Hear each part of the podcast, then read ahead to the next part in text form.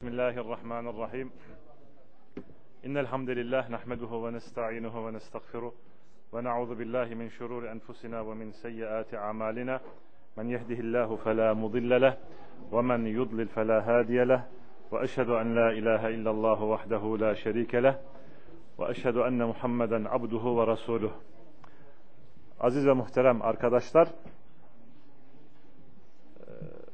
konumuzun son mevzuna geldik. Bombalama ve suikast olaylarıyla ilgili son sohbetimizi sizlere arz edeceğiz, sunacağız. Ee, bir mukaddime ile girdik. Emniyetin, güvenin ehemmiyetinden bahsettik.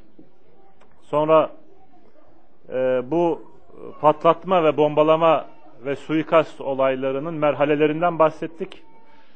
Ardından bunların kötü neticelerini sizlere aktardık.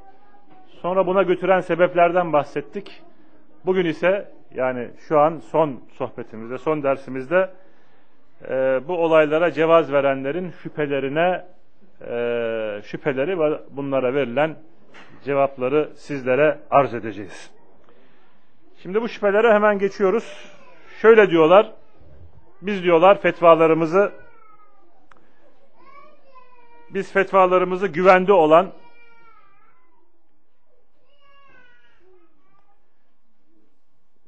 biz fetvalarımızı güvende olan ve hapishanedeki hapishane dışındaki insanlardan almayız. Yani e, muhakkak surette e, hapishaneye girmiş olmaları gerekiyor. Maaşını devletten alan alimlerin fetvalarını kabul etmiyoruz diyorlar.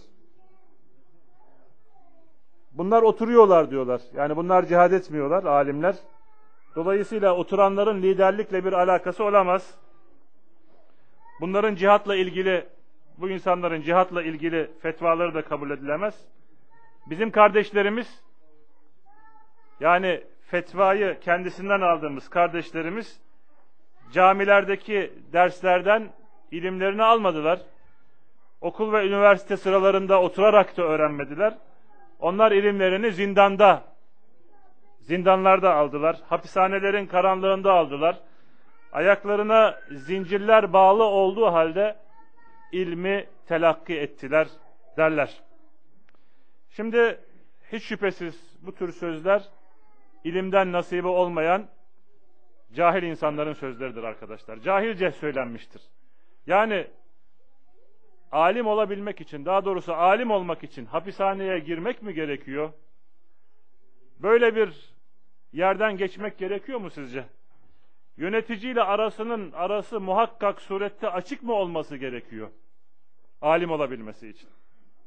Abbasi halifelerinden bir tanesi Mali'yi telif ettiği, yazdığı, İmam Mali yazdığı Muvatta üzerinde toplamasını ister. Ama Malik bunu kabul etmez. Şimdi böyle bir alaka maliye ne gibi bir zarar getirmiştir? Böyle bir zarar yoktur. İmam Zühri Emevi emirlerinin, sultanlarının yanına girer, onlarla birlikte otururdu. Büyük muhaddis. İbnül Mübarek, Evza'i, Leys gibi alimler otoritenin bozulduğu dönemlerde yaşayan alimlerdir. Aileleri ve öğrencileriyle birlikte beraber mutmain ve hapishane dışında hayat sürmüşlerdir. İnsanlara Allah'ın emrettiklerini ve Allah'ın yasaklarını öğretmişlerdir. Binlerce muhaddis, binlerce İslam alemi şehirlerde, köylerde güven içerisinde yaşamışlar. Binlerce ilim talibi onlardan ilmi telakki etmek için, ilmi almak için onlara yönelmişler. Otoritenin bozulduğu dönemler de olmuş. Hiç şüphesiz. Acaba o dönemlerde birisi böyle bir karalama ile alimleri itham etmiş mi acaba? Yoksa bu bu asrın bir bidatı mı? Aslında her iki taifenin geride bıraktıkları en güzel şahitlerdir diyoruz. Alimler, alimler arkadaşlar, Rabbani alimler doğuda da batıda da ilmi ve daveti yaymışlar. Bilakis bu, bu bozuk fikrin sahipleri dahi bildiğimiz, kitaplarını okuduğumuz bu alimlerin kitaplarından ve derslerinden, kasetlerinden faydalanmışlar. Bu alimler aracılığıyla insanlar İslam'a girmişler, sünnetle amel etmeye başlamışlar, tevhidi ve sahih akideyi öğrenmişler. Peki bu gençler geriye ne bırakmışlar arkadaşlar? Şimdi tekrar şüpheye dönerek cevap vermeye devam ediyoruz. Cahilce söylenmiş bir söz dedik. Çünkü bunlar gerçekten tarihi okumuş olsalardı hem böyle söylemezler hem de böyle konuşmuş olmazlardı. Zira birçok selef aliminin maaşı Beytül Mal'den ödeniyordu. Yani bunu o zamanki devlet karşılıyordu. Hem bu hem de bu idarecilerin ve onların e, tayin ettikleri zalim valilerin yani onların tayin ettikleri, atadıkları valilerin zulmettiği dönemlere de rastladığı olmuştur. Alimlerden kimisi doğrudur, uzak durmuş, bu maaşı almamış ama aynı zamanda alan, alan kişiyi karalamamışlar, insanları da onlardan sakındırmamışlar. Şimdi bu gençlere göre alimden fetva alınabilmesi için devletten maaş almayacak bir de hapise girmiş olacak. Yusuf Aleyhisselam Mısır Firavun'un vekiliydi, naibiydi. Hem kendi hem kavmi yani Firavun'un hem kendisi hem de kavmi müşrikti malumunuz. Peki acaba asrın müceddidi, asrın muhaddisi, büyük alim Allame Albani'nin durumu nasıl? Şimdi Albani Allah kendisine rahmet eylesin. Ne devlette bir vazifesi vardı ne de devletten aldığı bir maaşı vardı. Ülkesinden de kovulmuştu. Kendisi. Hutbelerini ve derslerini dönemin otoritesi kısıtlamıştı. Ve İbn Teymiye'nin hapsedildiği aynı hapishaneye o da hapsedilmişti. Bir müddet. Peki buna rağmen acaba gençler Albani'den fetva alıyorlar mı? Hayır almıyorlar. Yoksa bozuk anlayışlarına ters davranan kim olursa olsun onu bir kenara mı atıyorlar? İşin garip olan bu e, tarafı bu gençlere sizin ilim aldığınız, fetvalarınızı aldığınız hocalar kimdir diye sorduğumuz zaman sana ya bir doktorun adını söylerler ya bir mühendisin adını söylerler ya da bir öğretmenin adını söylerler. Evet onların ilimlerini aldıkları alimler, alim saydıkları insanlar bunlardır. Şimdi şöyle diyorlar, biz diyorlar fetvalarını almamızı istediğiniz alimlerin birbirlerine zıt, birbirleriyle çatışan fetvalarını görüyoruz. Mesela Afganistan'da Ruslara karşı cihat fetvasını veriyorlardı alimler. Çünkü Amerika onlara bu izni vermişti. Irak'ta ise Amerika karşılarında olduğundan dolayı cihat fetvasını vermediler. Bu yüzden biz de onlardan fetva almıyoruz bu bapta, bu konularda derler. Şimdi arkadaşlar önce şunun bilinmesi gerekir.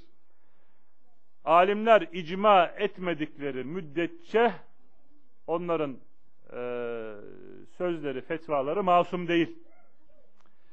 Onlar da beşer. İçtihad ederler. Bazen hata ederler ama genelde isabet ederler. Doğruyu bulurlar. Eğer alimin fetvalarının çoğu hata olursa zaten o yerlerde daha fazla kalamazlar. Ve kendilerine müracaat edilen alimlerden de olamazlar. Eğer alim isabet ediyor ve hata da ediyorsa bu insan için tabidir. O zaman bu gibi durumlarda heva ve hevesimizle hareket etmemiz doğru değil alimler hakkında. Bilakis dinimiz ne emrediyorsa bu şekilde davranmamız gerekir. Mesela alim için hadiste gelen sevabı kabul etmemiz gerekir. Yani hadiste malumunuz Peygamber sallallahu aleyhi ve sellem şöyle buyurur. Hakim hüküm verdiğinde isabet ederse ona iki tane sevap vardır der. Hata ettiğinde ise bir sevabı vardır.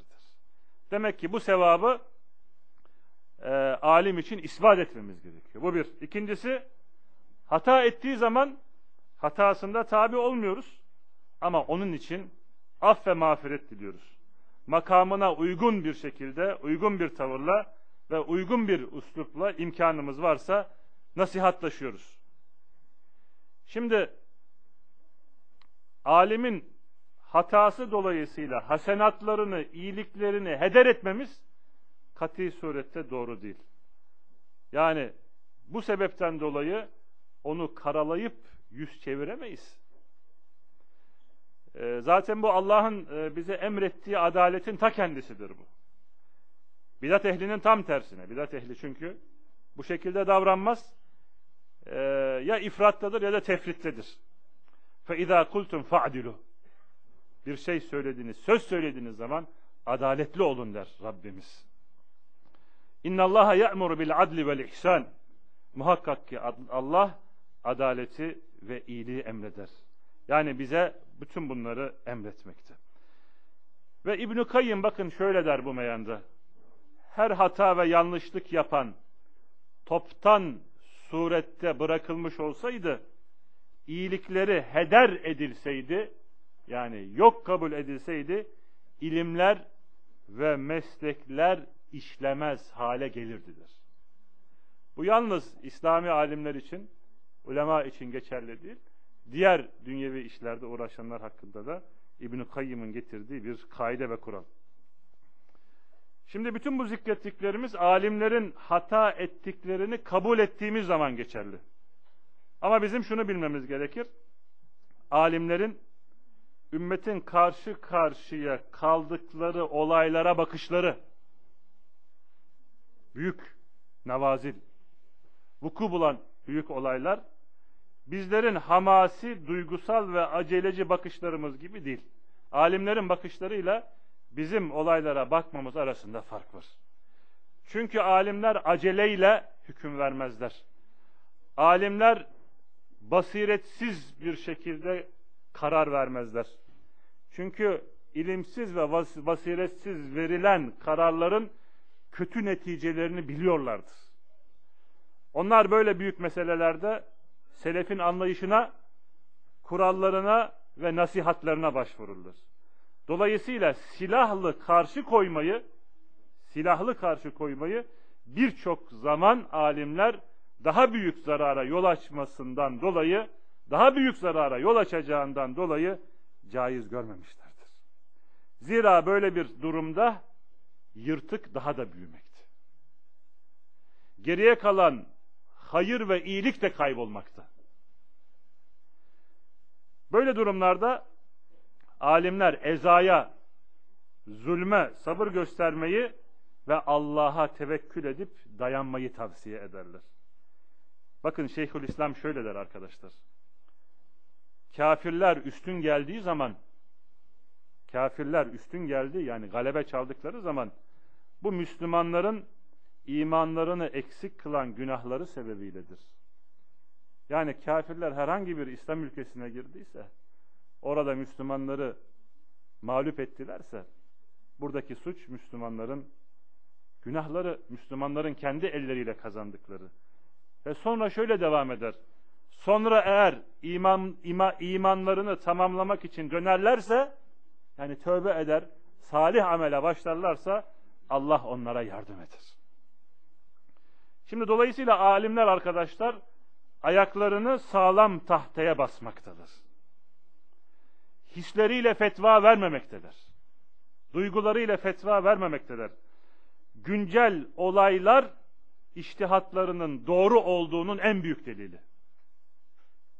Müslümanların Afganistan'dan Rusları çıkarmaya güçleri vardı o dönemde. Önce Allah'tan yardım istediler ve daha sonra buna yardımcı olan iki büyük devlet arasındaki o mücadeleden de istifade ettiler. Zaten zafiyet ve cesaretsizlik Ruslar arasında yayılmıştı. Ve takriben hem Afganistan içerisinde hem de dışarıdaki bütün cemaatler Ruslarla kıtal etme hususunda hem fikirlerdi. Fikir birlik fikir birliğine varmışlardı. Ve İslam devletlerinin çoğu da zaten buna muvafıktı. Şimdi mühim olan şu. O zamanki durum buna elverişliydi. Bu yüzden alimler cihat fetvasını verdiler. Ama bugün durum farklı. Bunu da tespit edecek olan alimler. Tarihte bu tür olaylar var. Tarihte biz bunları yaşadık arkadaşlar. Fatimiler yani Ubeydiler döneminde. Müslümanların maddi zafiyetleri, karşı güç, karşı koyma güçlerinin olmaması nedeniyle batinileri, zındıkları ülkelerinden çıkartamamışlardır. Yani Müslümanların çok daha kuvvetli olduğu dönemlerde bu tür hadiseler yaşanmıştır. Mısır'da Fatimilerin hükümdarlığını herhalde duymuşsunuzdur. Tarihi okuyun, İbn Kesir'e bakın. El hakim bir emrillah olacak. Adamın uluhiyetine inanıyorlar. Allah olduğuna inanıyorlar. Yani o, o zamanki idarecinin Allah olduğuna inanıyorlar. Bunlar Mısır'da hüküm sürüyorlardı arkadaşlar. Ama Müslümanların elinden bir şey gelmediği zaman yapacakları bir şey yok. Güç yetmediği zaman, kuvvet olmadığı zaman karşı mücadeleye girilmiyor. Kargaşa çıkartılmıyor, sabır gösteriliyor. Ehli sünnetin metodu bu. Ama bu genç muhalifler ise Müslümanların durumu ne olursa olsun. Müslümanlar zayıf da olsa, güçleri de olmasa her durumda, her zaman silahlı cihat bayrağının kaldırılmasından yanalar. Sonu da ne olursa olsun e, maalesef bu şekilde inanırlar. Şimdi bir başka şüphe var. Mesela şöyle derler. Güç ve kuvvetin olmadığı zaman kafirlere ve müşriklere karşı sabretmeye gelen deliller var Allah'ın kitabında. Ama bütün bunlar yani sabretmeye, geri durmaya delil olan, bunu emreden ayetler seyf yani a, e, kılıç ayetiyle nesk edilmiştir ve hükmü de kaldırılmıştır. Bu yüzden savaştan başka bir seçenek yoktur. Sabır ve geri durma yok. Böyle bir şey olduğu zaman önümüzde savaş var. Çünkü Mekke dönemi Medine'ye hicret ettikten sonra artık bitmiştir.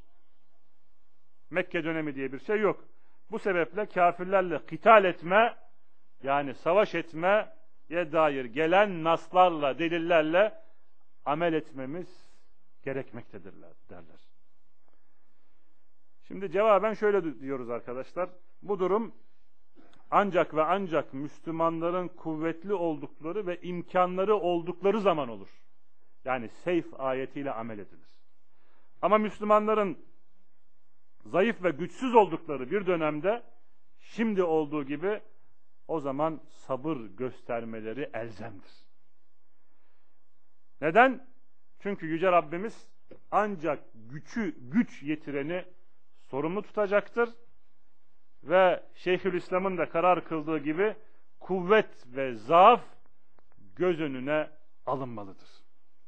Ve mesele arkadaşlar konu Mekke dönemi veya Medine dönemi değildir. Konu kuvvet ve zaaf meselesidir. Maslahat ve zarar değerlendirilir ve her zaman da değerlendirilmesi gerekir. Kimin kuvveti varsa, gücü varsa kuvvet ehline hitap eden ayetlerle amel eder. Ve kimin de kuvveti yoksa, zayıfsa zaaf ehline hitap eden ayetlerle amel eder. Ve Mekke ve Medine dönemi birisinin bütün hükümlerinin son bulduğu son bulduğu iki zaman merhalesinden ibaret değil. Din tamamlanmış olup nesh edilmeyen her şeye iman etmemiz gerekir. Bu Mekke'de inmiş olabilir, bu Medine'de inmiş olabilir. Bu hiçbir şeyi değiştirmez. Mesele yalnız güce ve zaafa bağlıdır. Ve Yüce Rabbimiz şöyle buyurmuştur. Fettekullaha mastata'tum. Gücünüz yettiğince Allah'tan korkun. La yukellifullahu nefsen illa busaha. Allah her şahsı ancak gücünün yettiği ölçüde mükellef kılar.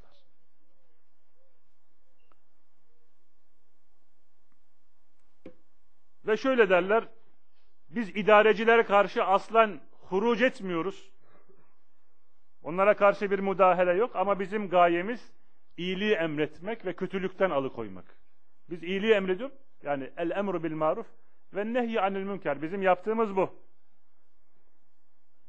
İbn Teymiye arkadaşlar bu hususta Ebu Hanife'nin sözünü nakleder. Bakın şöyle der. Ebu Muti Ebu Hanife'ye şöyle sorar. Ne dersin? Ey, ey imam ne dersin der. Birisi iyiliği emrediyor ve kötülükten alıkoyuyor. Ve insanlar da onun arkasından gidiyor. Sonra da huruc ediyor. Yani idareciye karşı silahla çıkıyor. Bunu kabul eder misin? Yani bu hurucu iyiliği emir, kötülükten nehi olarak kabul eder misin deyince Ebu Hanife hayır der. Bu sefer Ebu Muti şöyle karşılık verir. Neden? Yani neden hayır? Muhakkak Allah Resulüne iyiliği emretmesini, kötülükten de alıkoymasını emretmiştir. İyiliği emretmek, kötülükten alıkoymak farzdır der Ebu Muti. Deyince imam şöyle der. Evet doğrudur. Doğrudur bu farzdır. İyiliği emredip kötülükten alıkoymak gerekir. Ama ifsad ettiği zaman iyiliği emretme, kötülükten alıkoyma. İfsad ettiği zaman yani bozduğu zaman düzelttiklerinden evet ifsad ettiği zaman ve düzelttiklerin yani e, ıslahı e, hata e, yanlışlıkları düzelttiklerinden daha fazla ise e, bu sefer kan akıtılır ve mahremlere e, tecavüz edilir der ve bu şekilde Ebu Hanife sözünü noktalar. Şimdi arkadaşlar bu patlatma olayları iyiliği emretmek ve kötülükten alıkoymak değildir. Bu kargaşa ve fitne çıkarmaktır. Biz bunu defalarca söyledik ve ispat ettik.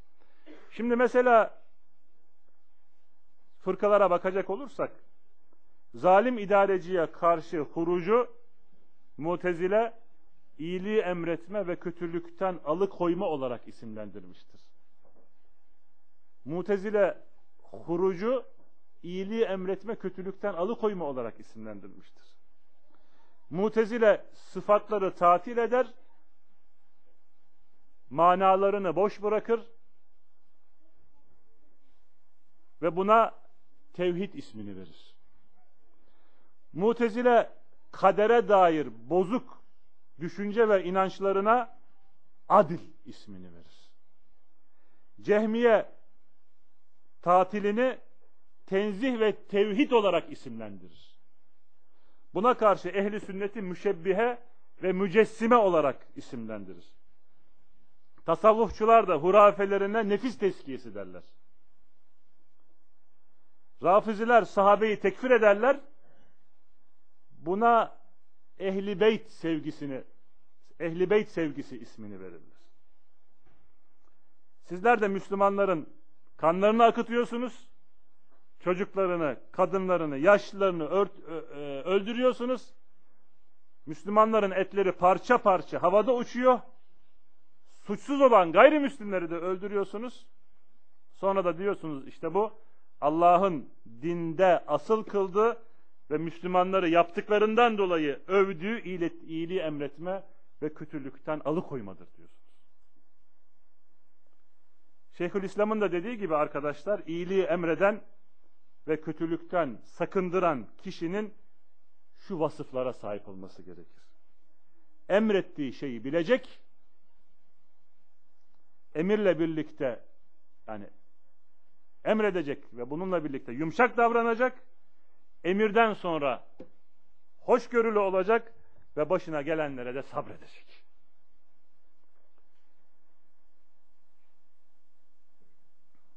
Bir başka şüphede şöyledir. İslam ülkelerindeki gayrimüslimleri öldürme konusunda Bukhari'nin sahihinde rivayet ettiği Hudeybiye anlaşması delil olarak getirilir. Bu anlaşmada aleyhissalatu vesselam e, Mekke müşrikleriyle bir anlaşma yapmıştır. Bu anlaşmanın muhteva ettiği şeylerden bir tanesi eğer Mekke'den İslam'a giren birisi e, çıkar Medine'ye Allah Resulüne gelirse Allah Resulü onu tekrar onlara ne yapacaktır? İade edecektir. Şimdi Ebu Basir adlı bir sahabe bazı kafirleri öldürmüştür. Olay şöyle gelişir. Peygamber sallallahu aleyhi ve sellem yaptığı anlaşma gereğince Ebu Basir, Ebu Basir adlı sahabeyi Mekke'ye iade eder ve götürmeleri için o sahabeyi Medine'ye gelen iki tane müşriye teslim eder. Teslim eder ve yola çıkarlar. Bunlardan biri Medine'ye geri döner. Bu müşriklerden biri Medine'ye geri döner ve camiye koşarak girer. Allah Resulü sallallahu aleyhi ve sellem adamı görünce bu adam ürkmüştür der. Ve Peygamber sallallahu aleyhi ve selleme gelerek şöyle der. Allah'a yemin olsun ki arkadaşımı öldürdü, muhakkak ben de öldüm. Deyince Ebu Basir, Ebu Basir arkadan gelir. Ey Allah'ın peygamberi der. Allah'a yemin olsun ki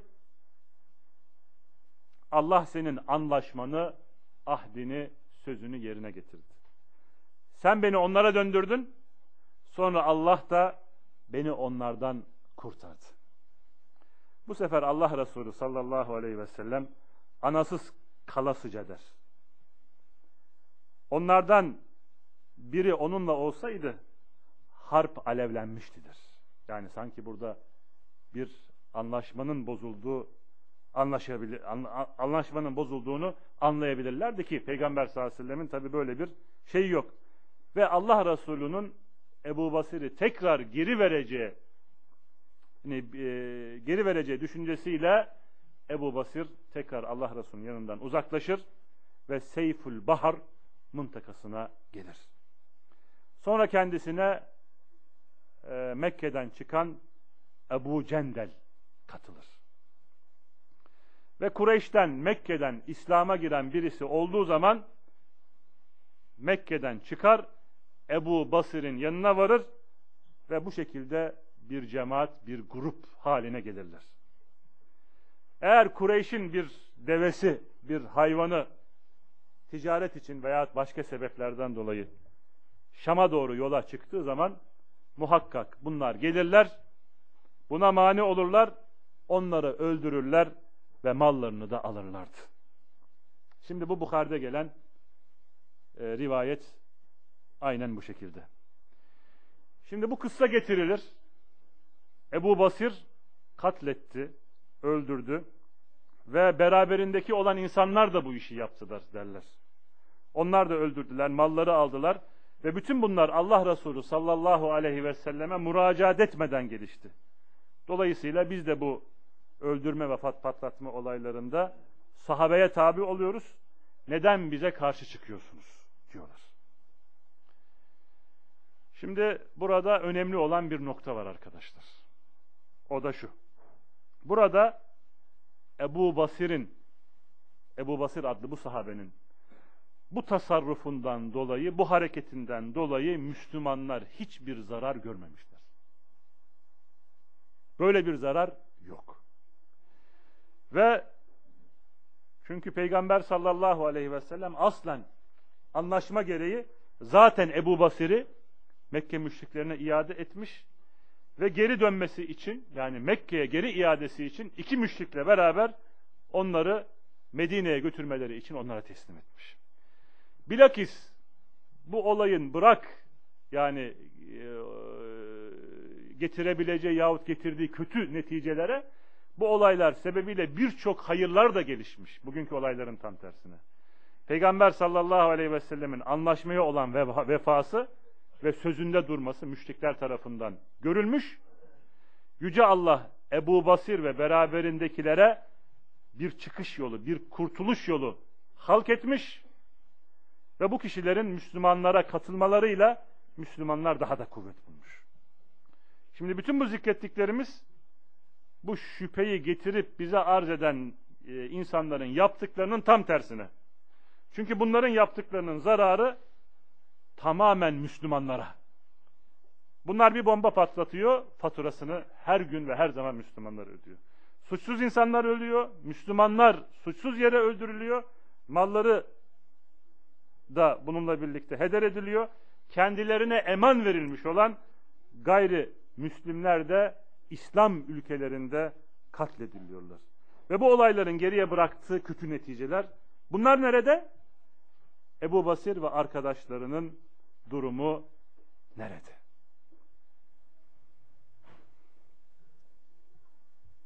Şöyle diyorlar. Bugün bizim yaptığımız bu olaylara neden karşı çıkıyorsunuz diyorlar. Bizler bu hususta Nebi sallallahu aleyhi ve selleme tabi oluyoruz. Çünkü o ashabını o ashabını Kâb ibn Eşref'i öldürme hususunda teşvik etmiştir. Kıssa malum. Medine'de cereyan eden bir kıssa. Şimdi burada arkadaşlar Kâb ibn Eşref hem kafirdi hem de muharipti. Dolayısıyla Bukhari Kitabul Cihat'ta bu kıssaya şu başlığı koymuştur. Harp ehlini suikast ile öldürme. Bu başlığı atmıştır. Aynı zamanda bu kişi Allah Resulüne de eziyet etmiştir. Bu yüzden şimdi siz bu, pat, bu patlatma ve bu bombalama olaylarıyla suçsuz Müslümanları öldürüyorsunuz. Kadın, çocuk, yaşlı demeden hepsini katlediyorsunuz. Kendisiyle harp etmediğimiz insanları da katlediyorsunuz. Aslında o, aslında o insanlar da kendi, kendilerine verilen vizelerle onlarla bir anlaşma yapılmış ve o insanlar o anlaşmalarını da bozmamışlar. Gayrimüslimleri kastediyoruz. Bozmuş olsalar bile bozmuş olsalar bile onları öldürmek bizim yahut sizin görevimiz değil. Çünkü herkes iştihadına göre herkes iştihadına göre birilerini öldürecek olsa toplumda kargaşa çıkar. Ve İslam da bu tür şeylerden uzak ve beridir arkadaşlar. Ve o dönemde Allah Resulü sallallahu aleyhi ve sellem yöneticiydi. Ve bu yönetici sıfatıyla bu emri vermiştir. O dönemde. Peki size bu emri kim verdi diye sorsak? Sonra bunun yol açacağı zararları acaba düşündük mü diye tekrar sorsak. Şimdi diğer taraftan ayrıyeten Kâb'ın öldürülmesi Müslümanlar için bir onurdu. Kuvvetli olduklarının bir kanıdıydı. Bir kanıtıydı, bir deliliydi. Böylece Kâb'ın intisap ettiği kavmin cesaretleri de kırıldı. Hepsi korkmaya başladılar. Bize de zarar gelecek mi diye. Hepsi korkmaya başladılar ve Müslümanlar karşı koyma güçlerinin olduğunu duyurdular onlara. Peki sizler bir yerde bir şey patlatınca, patlatınca bir yeri bombalayınca Müslümanlar bundan fayda mı görüyor yoksa zarar mı görüyor?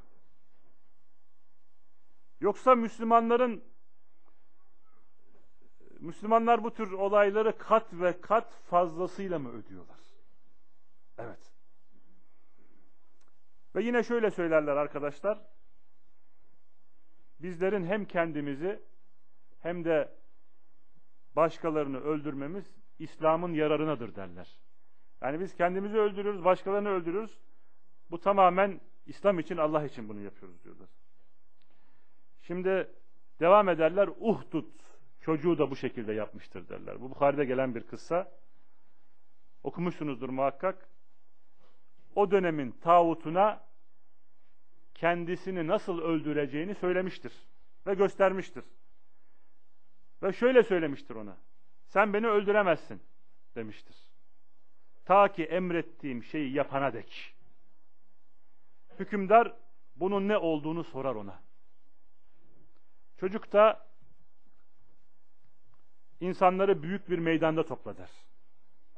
Ve beni bir ağacın dalına as. Sonra okumdan bir ok çek. kıssayı bildiğiniz için başlığını zikri, kıssanın başını evvelini zikretmedim. Çocuk iman eder. Ee, daha sonra hükümdar bunu katledip öldürmek ister. Bir dağın tepesine çıkartır. Olmaz. Bir gemiyle e, giderler, e, suyun içine atmak isterler. Olmaz. Bir başka yerde yine katletmek ister. Olmaz. E, en sonunda çocuk sen beni öldürmek istiyorsan der. Ancak şu şekilde yaparsan beni öldürürsün der. Şimdi e, nasıl öldürüleceğinin sıfatını anlatır.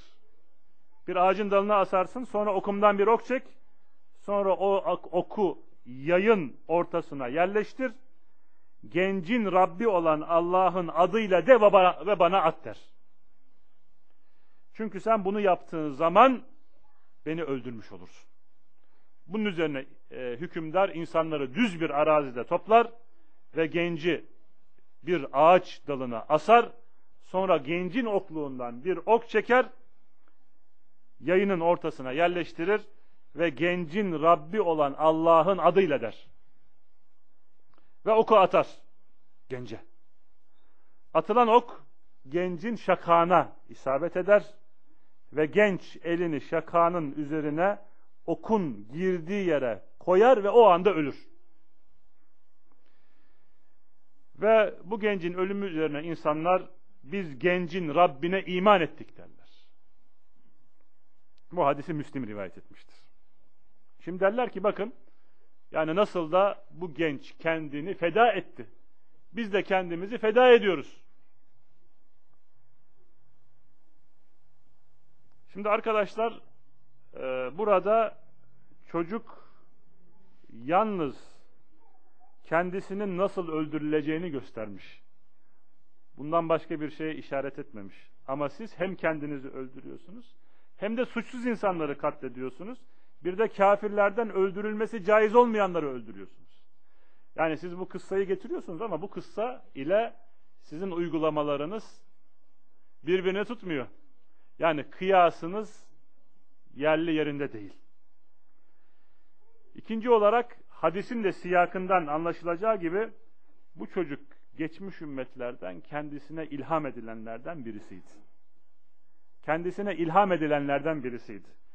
Çünkü çocuk ancak anlattığı şekilde öldürülebileceğini biliyordu. İçimizden herhangi birisi nasıl öldürüleceğini biliyor mu? Bilmiyor. Çünkü bizim içimizde yani içimizden herhangi birisine ilham gelmiyor. Fakat bu çocuğa ilham geldiğinden dolayı bu çocuk nasıl öldürüleceğini biliyor ve bundaki maslahat sebebiyle bunu buradaki maslahatı biraz sonra anlatacağız. Buradaki maslahat sebebiyle ne yapıyor bunu bildiriyor.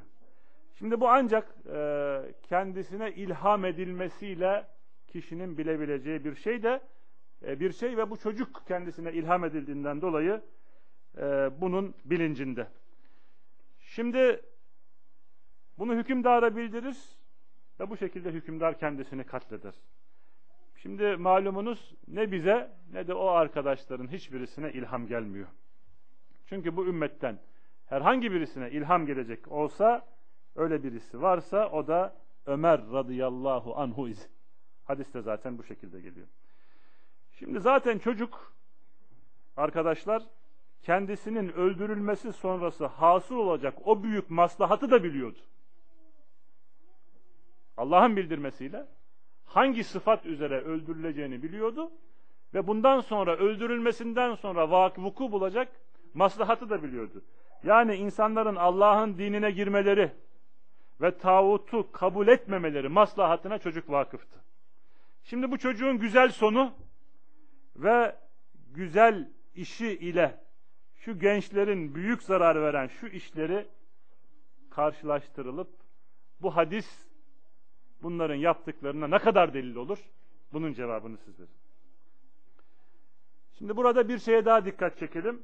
Bu bozuk fikir, munharif e, fikre sahip olan bu çocuklar, bu gençler bu bombalama olayları sırasında hedeflerine ulaşamadıkları zaman yani bomba daha önce patlıyor, bunlar katledilmiyor, bunlar ölmüyor. Mesela kişi böyle bir durumla karşı karşıya kaldığı zaman maalesef yani bunlar e, var. Hem kendisini hem de beraberindeki arkadaşını katlediyor. Yani o ameliyeyi gerçekleştirdikleri o an hem kendisini katlediyor, eğer yani bomba başarılı bir şekilde patlayıp kendilerini öldürmediyse, katletmediyse geliyor kendisini de katlediyor, kardeşlerini de katlediyor ta ki yakalanıp sırları ifşa edilmesin, e, sırları ortaya çıkmasın diye. Şimdi bu şekilde birçok günahı toplamış oluyorlar. İşte bu da diyoruz arkadaşlar, alimlerin yolundan ayrılmanın din, dinlerini oradan buradan toplayan insanların kötü akıbeti ve kötü sonu diyoruz. Ve şöyle diyorlar, biz Müslümanları öldürmek istemiyoruz diyorlar. Ve bunun caiz olmadı yani caiz e, olmadığını da biliyoruz. Müslümanları öldürmek caiz değildir diyor. Ama şu var, bazen gayrimüslimlere ulaşmak için Müslümanları öldürmek zorunda kalıyoruz. Yani bir pazarda iki tane Amerikan askeri var ama 50 tane Müslüman var. Ve şöyle diyorlar. Bazı alimler Müslümanların kafirler tarafından kalkan olarak kullanıldıkları zaman onları öldürmenin caiz olduğu fetvasını vermişlerdir. Sonra da öldükten sonra da niyetlerine göre niyetlerine göre dirilirler derler. Bu teterrüs meselesi. Yani kalkan olarak kullanılmaları. Ne demek bu? Bilgisi olan var mı?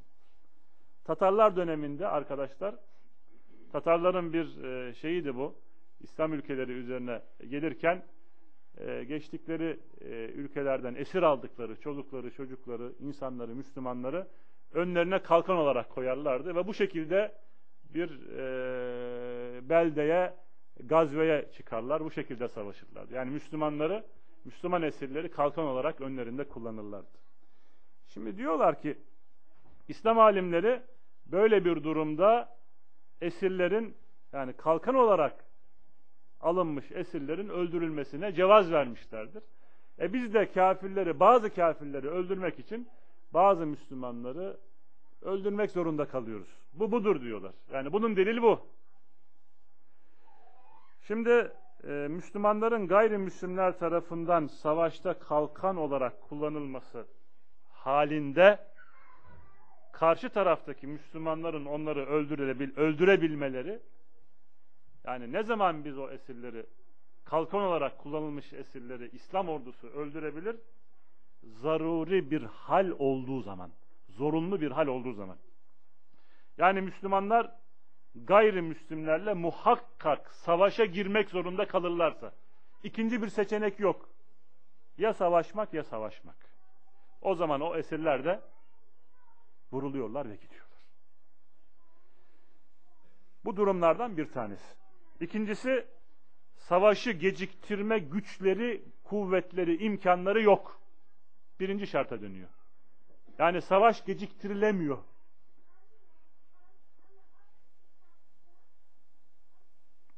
Savaşı geciktirme durumunda ise ellerindeki esirleri öldürseler veya diğer Müslümanları öldürseler yani şimdi Müslümanlar savaşı geciktirirlerse eğer diğer Müslüman esirler de kafirlerin önünde e, kalkan olarak durmaktalar. Eğer bu savaş gecikirse gelecekler ellerindeki esirleri öldürecekler. Hepsini öldürecekler. O zaman Müslümanlar karşıdan ne yapıyorlar? Vuruyorlar. Çünkü hepsinin ölmeme durumu var. Şimdi bu şartları alimler ileri olarak sürürler. İleri olarak e, sürmekteler. Şimdi bu hususu İbn-i Kayyım e, Miftahu Dar-ı Saade adlı kitabında açıklar. Bu kitap Allahu Alem Türkçe'ye de çevrildi. Bakın şöyle der rahmetullahi aleyh. Kafirler Müslüman esirleri kalkan olarak kullanırlarsa Müslümanlara silah ile atmak caiz değildir. Ancak Müslüman ordu hakkında korku varsa, yani o karşı taraftaki Müslüman ordu kendi hakkında endişesi varsa, yani mesela orduyu savunma maslahatı söz konusuysa, esirleri savunma maslahatından daha büyükse orduyu savunma maslahatı, o vakit esirleri atmak caizdir. Şimdi bin tane esir var, diğer tarafta Ordu var ama ordunun muhakkak hareket etmesi gerekiyor. Geç kalırsa yani o esirler de gidecek, ordu da gidecek. E ne oluyor? O zaman o kalkanlar, kalkan olarak kullanılan Müslümanlar feda ediliyor. Şimdi İbn-i Kayyım devam ediyor. Bu şu kural ile amel etmektir der. İki kötülüğün en düşüğüne katlanarak büyüğünü defetmek. İyi, iki kötülüğün en düşüğüne katlanarak yani en küçüğünü yaparak büyüğünü defetmek. Eğer durum tam tersine olursa, yani esirlerin kalma maslahatı daha büyükse, bu sefer onlara atmak kati surette caiz değildir. Bu konu iki kötülüğün en düşüğüne katlanarak en büyüğünü def etmek kuralı üzerine kurulmuştur. Yani iki maslahatın en düşüğünü elden çıkarma ile en büyüğüne hasıl olma demektirdir. Hep bunlar usul kaideleri.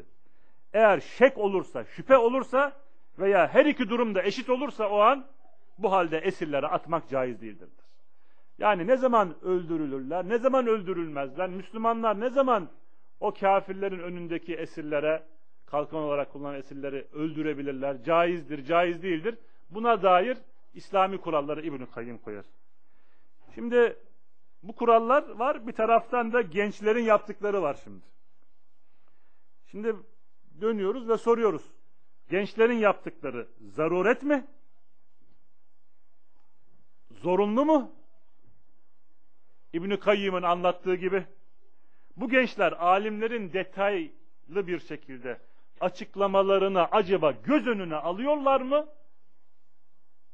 Öyle diyorlar ya yani bu işte e, atmak caizdir diyorlar. Peki alimlerin koydukları kuralları göz önüne alarak mı bu hükme varıyorlar?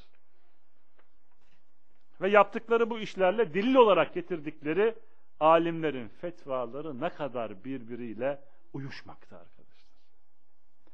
Yoksa bunlar da bidat ehli gibi önce inanıyorlar, sonra eyleme geçiriyorlar, en sonunda da buna delil Sonra alimler böyle bir katlin kat'i olma şartını getirmişler. Yani biz Müslümanları öldüreceğiz. Önde siper olarak, kafirlerin önündeki siper olarak getirilmiş Müslümanları öldüreceğiz.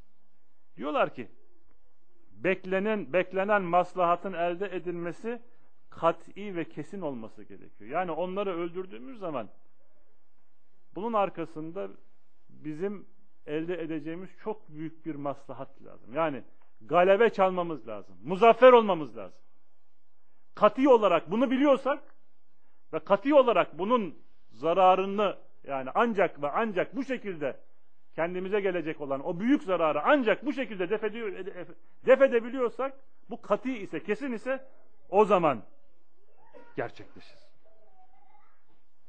Veya def edilen beklenen zararın kesin bir şekilde uzaklaştırılması gerekir. Ama işin içine şüphe girdiği zaman, işin içine şek girdiği zaman, mesele zanni ise, ya acaba belki gibi bu tür zanni şeyler girdiği zaman, böyle bir durumda bu işe girişilmez diyor alimler. Çünkü suçsuz Müslümanların öldürülmesi kat'i olarak, kesin olarak haramdır. Müslümanların öldürülmesi kat'i haram olduğu için zan ve şüpheyle Müslüman gelip de öldürülmez. Yani zanni maslahatı elde etmek için kat'i kesin olan yani kat'i kesin olan haram şey kat'i surette yapılmaz. Yakini olan bir şey şüpheyle ve şüphe sebebiyle terk edilmez. Peki gençlerin bu yaptıkları Kur'an'ın hangi ayetiyle, hangi hadisle ve alimlerin hangi sözüyle uyuşmakta arkadaşlar? Bu patlatma olaylarının ardından şer ve kötülükten başka zaten hiçbir şey duymadık. Ve alimler ayrıca külli yani mutlak şartını getirirler. Yani bu olaylardan Müslümanların maslahatı olacak, umumun, genelin maslahatı olacak, bir, birkaç kişinin maslahatı için Müslüman, Müslümanı öldürmeyecek. Şimdi bu anlattıklarımızla e, alimlerin getirdikleri bu kurallarla gençlerin durumları arasındaki fark yerle gök arası gibi. Çünkü bu tür hadiselerde gençlerin en çok öldürdükleri Müslümanlar. Bu olaylar neticesi. Veya öldürülmesi caiz olmayan gayrimüslimi öldürmeleri. Veya öldürme vazifesi onlara ait olmayan insanları öldürmeleri. Ve böylece ümmetin üzerine şer ve fitne kapısı maalesef sonuna kadar açılmaktı. Ve bu gençler şimdi geliyorlar, Müslümanları da öldürüyorlar. Sonra şu hadisi kendilerine delil olarak getiriyorlar. Bir ordu Kabe'yi kasteder der Peygamber sallallahu aleyhi ve sellem. Yeryüzünde Beyda mıntıkasına geldiklerinde hepsi yerin dibine geçirilir. Ayşe validemiz Peygamber sallallahu aleyhi ve selleme şöyle der. Ey Allah'ın Resulü bu Kabe'yi kasteden bu insanların arası bu insanların arasında onların pazarları var. Onlardan olmayanlar var. Nasıl olur da hepsi yerin dibine geçirilir? Deyince Allah Resulü hepsi yerin dibine geçirilir. Sonra da niyetlerine göre diriltilirlerdir. Hadisi Bukhari ve Müslim rivayet. Şimdi gençler diyorlar ki e, biz öldürüyoruz. Yani aslında kafirleri kastediyoruz. Ama arada Müslümanlar da gidiyor. E ama diyorlar yani şimdi bu sefer ihtilafa giriyorlar. Yani kimisi diyor yok diyor onlar diyor e, niyetlerine göre diriltilirler. allah Teala niyetlerine göre onlara tekrar can verir. Kimisi diyor yok diyor o öldürülen insanlarla birlikte yani allah Teala tekrar onları onlara hayat verir diye bu şekilde bu hadisi yaptıkları bu işlere delil olarak getiriyorlar. Şimdi bu hadis yaptıkları bu işlere delil ne kadar olur ona bakalım. Delil olmaz neden? Çünkü bu ilahi bir cezadır arkadaşlar. Bu cezayı veren Allah. Beşerin böyle bir ceza vermesi düşünülemez. İnsan dinin gereklerini uygulamakla mükelleftir. Suçsuz can korunması gerekir. Ve Allah'ın bakın arkadaşlar dikkat edin. Allah'ın onlardan olmayan insanları yerle bir etmesinin muhakkak derin bir hikmeti var. Yoksa allah Teala yalnız ve yalnız bu ukubeti, bu cezayı zulmedenlerin üzerine de indirebilirdi. Öyle değil mi? Ama onlarla birlikte diğerleri de bu cezaya duçar kalırlar.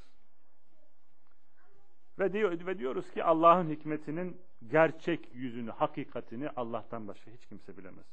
Bütün bu zikredilenlerden sonra nasıl oluyor da sizler güvende olan Müslümanları öldürüyorsunuz ve daha sonra öldürdükten sonra bu hadisi ve bu tür hadisleri delil olarak gösteriyorsunuz.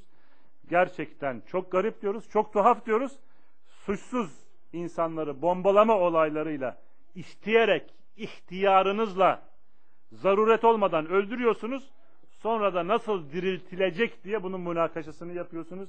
Niyetine mi göre diriltilecek yoksa diğer zalimlerle beraber mi diriltilecek münakaşasını yapıyorsunuz.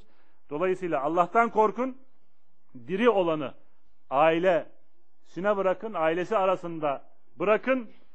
Kişinin ölmesi ve sonradan diriltilmesi işini de Allahu Teala'ya bırakın. Şöyle diyorlar. Bizler diyorlar bu olaylar vesilesiyle cihadı ihya ediyoruz. Kafirlerle birlikte Müslümanlar da ölse bu müşkülat değil. Mühim olan cihat bayrağının dalgalanması. Şimdi biz de şöyle diyoruz.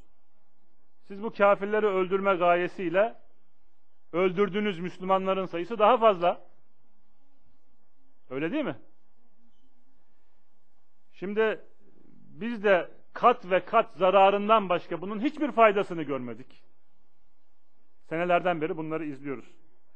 Şu an iki büyük İslam ülkesi işgal altında. Bir milyondan belki daha fazla insan öldürüldü. Bunların zararı peşinde olsa, taksitli de olsa belli.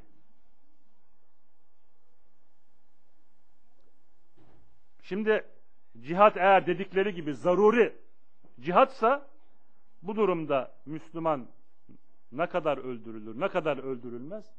Bunu açıkladık. Eğer cihat ihtiyari ise dedikleri gibi suçsuz olan Müslümanların ve kafirlerin öldürülmesi kat'i surette caiz değil. Ancak bu durumdan bazı istisnalar var. Mesela zaruri bir durum ya da gayrimüsliminin gayrimüslimin anlaşmasını, anlaşmayı bozması gibi.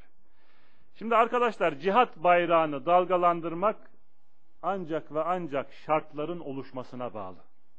Eğer şartlar oluşmadıysa cihat bayrağı dalgalanmaz. Geri durulur. Burada asıl olan dinin maslahatı ve la ilahe illallah kelimesinin yükseklere çıkartılmasıdır. Şimdi cihat bayrağını cihat bayrağı dalgalandırılmalıdır diyerek kafirlerle beraber Müslümanları da öldürenler gün gelir gün gelir bidat ehline bidatlarından dolayı savaş açabilirler. Niye olmasın? Ve gün gelir ehli sünnete karşı da savaş açabilirler. Allah Teala'nın da buyurduğu gibi kötü iş kendisine süslenip bunu iyi iş olarak görmek evet bu tür e, fiillerden Rabbimize sığınırız. Şimdi cihat bayrağı bombalama olaylarıyla, suikast hadiseleriyle suçsuz insanları katletmekle hiçbir zaman dalgalanmaz. Cihat ancak ve ancak güç yetirebilme iledir arkadaşlar. Cihat zulmün sona ermesidir demektir. Cihat sonrası izzet vardır. Cihat sonrası şeref vardır. Cihat sonrası onur olması gerekir. Ve yüce Rabbimiz cihadı Müslümanların imkanları ve kuvvetleri olduktan sonra meşru kılmıştır. Ama bundan önce ise eğer buna Müslümanların imkanı yok ise sabır ile emrolunmuşlardır ve geri durma ile emrolunmuşlardır Müslümanlar. Ve Müslümanların hastalığı belli. Biz bunu biliyoruz. Bizler hastayız. Hasta değil miyiz? Eğer hasta olmasaydık bizler Allah'ın yardımı bize çoktan gelmişti. İşte bu hastalığın tedavisine cihat yapmakla başlanmaz. Bu davetle olur. Din güç yettiğince uygulanır. Aciz kaldıklarımızı ise bir kenara bırakırız. Bizi büyük felaketlere sürükleyen şeyleri terk ederiz. Yüce Allah her şey vakti geldiği zaman getirecektir. O zaman müminler ise Allah'ın yardımıyla sevinirler. Ama gençlerin bu hali, gençlerin bu durumu halimizi daha da kötüleştirmekte. Geriye kalan hayrı da yok etmekte. Düşmanı üzerimize musallat etmekte. Gücümüzü, gayretimizi dağıtmakta, yapılanları da yıkmakta. Şöyle denilir. Neticeleriyle tanınırlar. Bu bombalama olayları çamura daha da su katıyor arkadaşlar. Çamuru daha da cıvıklaştırıyor. Hastayı daha da hasta kılıyor. Ümmete zayıflık ve zilletten başka hiçbir faydası yok. Bu patlatılan bombalarla düşmanlar İslam ülkelerinden çıktı mı? Filistin ne oldu? Gördüğümüz gibi yalnız Filistin değil. Filistin'e başka ülkeler de eklendi. Afganistan, Irak, Somali Bunlara hep terörle mücadele adıyla girdiler buralara. Örnek getirelim mesela. Gençler bu işlere girişmeden önce ümmet, İslam ümmeti alimleriyle, yöneticileriyle he, zayıf olmalarına rağmen Filistin'deki yardıma yani Filistin'deki Müslümanların yardımına koşarlardı Müslümanlar. Her ülkede Avrupa'da da dahil sandıklar vardı. Ama bugün bunların hepsi durduruldu arkadaşlar. Siz de gördünüz. Filistin Başbakanı elindeki para dolu çantayla giremedi. Televizyonlarda müşahede ettiniz. Parayı bıraktı, sonra girdi. Şimdi Allah Resulü aleyhissalatü vesselam ashabını kadınıyla, erkeğiyle münafıklar ve müşrikler tarafından şiddetli azaba yani maruz kalmalarına rağmen ne yapıyordu? sabra e, taş, e, teşvik ediyordu. Tahammül etmelerini onlara emrediyordu. Buna rağmen buna rağmen bunca belaya, bunca zulme, bunca eziyete maruz kalmalarına rağmen sabrettiler, geri durdular ve bununla emrolundular. Şimdi biz acaba Allah'ın dini hususunda Allah Resulü'nden daha mı gayret sahibiyiz? Ve bugünkü düşmanımız arkadaşlar, o günkü düşmanımızdan daha mı zayıf? Bugünkü düşman, o günkü düşmandan acaba daha mı zayıf? Son olarak şu tavsiyelerde bulunalım. Ehli sünnet vel cemaatın yöntemine bağlı kalma, büyük alimleri tanımak, kargaşa durumunda onlara mücadele, onlara dönme, müracaat etme, fitne kapılarını açmaktan sakınma, kişi hem Müslümanlar hem de İslam ülkeleri için hayra vesile olacak, Müslümanların güvenlerini tehlikeye atmayacak, Müslüman kişi olur da yöneticilerden eziyet görürse sabır gösterecek, bozulanı imkan nispetinde düzeltecek, kötülükleri ortadan kaldıramasa bile azaltmaya çalışacak. Eğer acize, acize düşerse, zafiyete düşerse çamura su katmayacak. İşte kişi arkadaşlar bizler birçok ayağın kaydığı ve birçok anlayışın saptığı ehli sünnetin bu öğretilerini bilirsek bu yüzden Rabbimize hamd edelim. Eğer Rabbimiz bizleri bu e, asıllar, bu kurallar üzerinde e, muvaffak kılarsa inşallah bundan sonra Allah'ın nasrı gelecektir. Rabbimizin bizleri sebat kılması için dua edelim. Ta ki Rabbimiz bizleri fitne alevleyicisi olmaktan muhafaza etsin ve korusun. Ve Allah görülen ve görülmeyen fitnelerden bizleri korusun. Bizleri bizlere hakkı hak olarak göstersin ve buna ittiba etmeyi bizlere muvaffak kılsın ve bizlere batılı batıl olarak göstersin ve ondan uzak kalmayı bizlere kolaylaştırsın. Subhaneke Allahumma ve bihamdik eşhedü en la ilahe illa ente estağfiruke ve etûbü ileyk.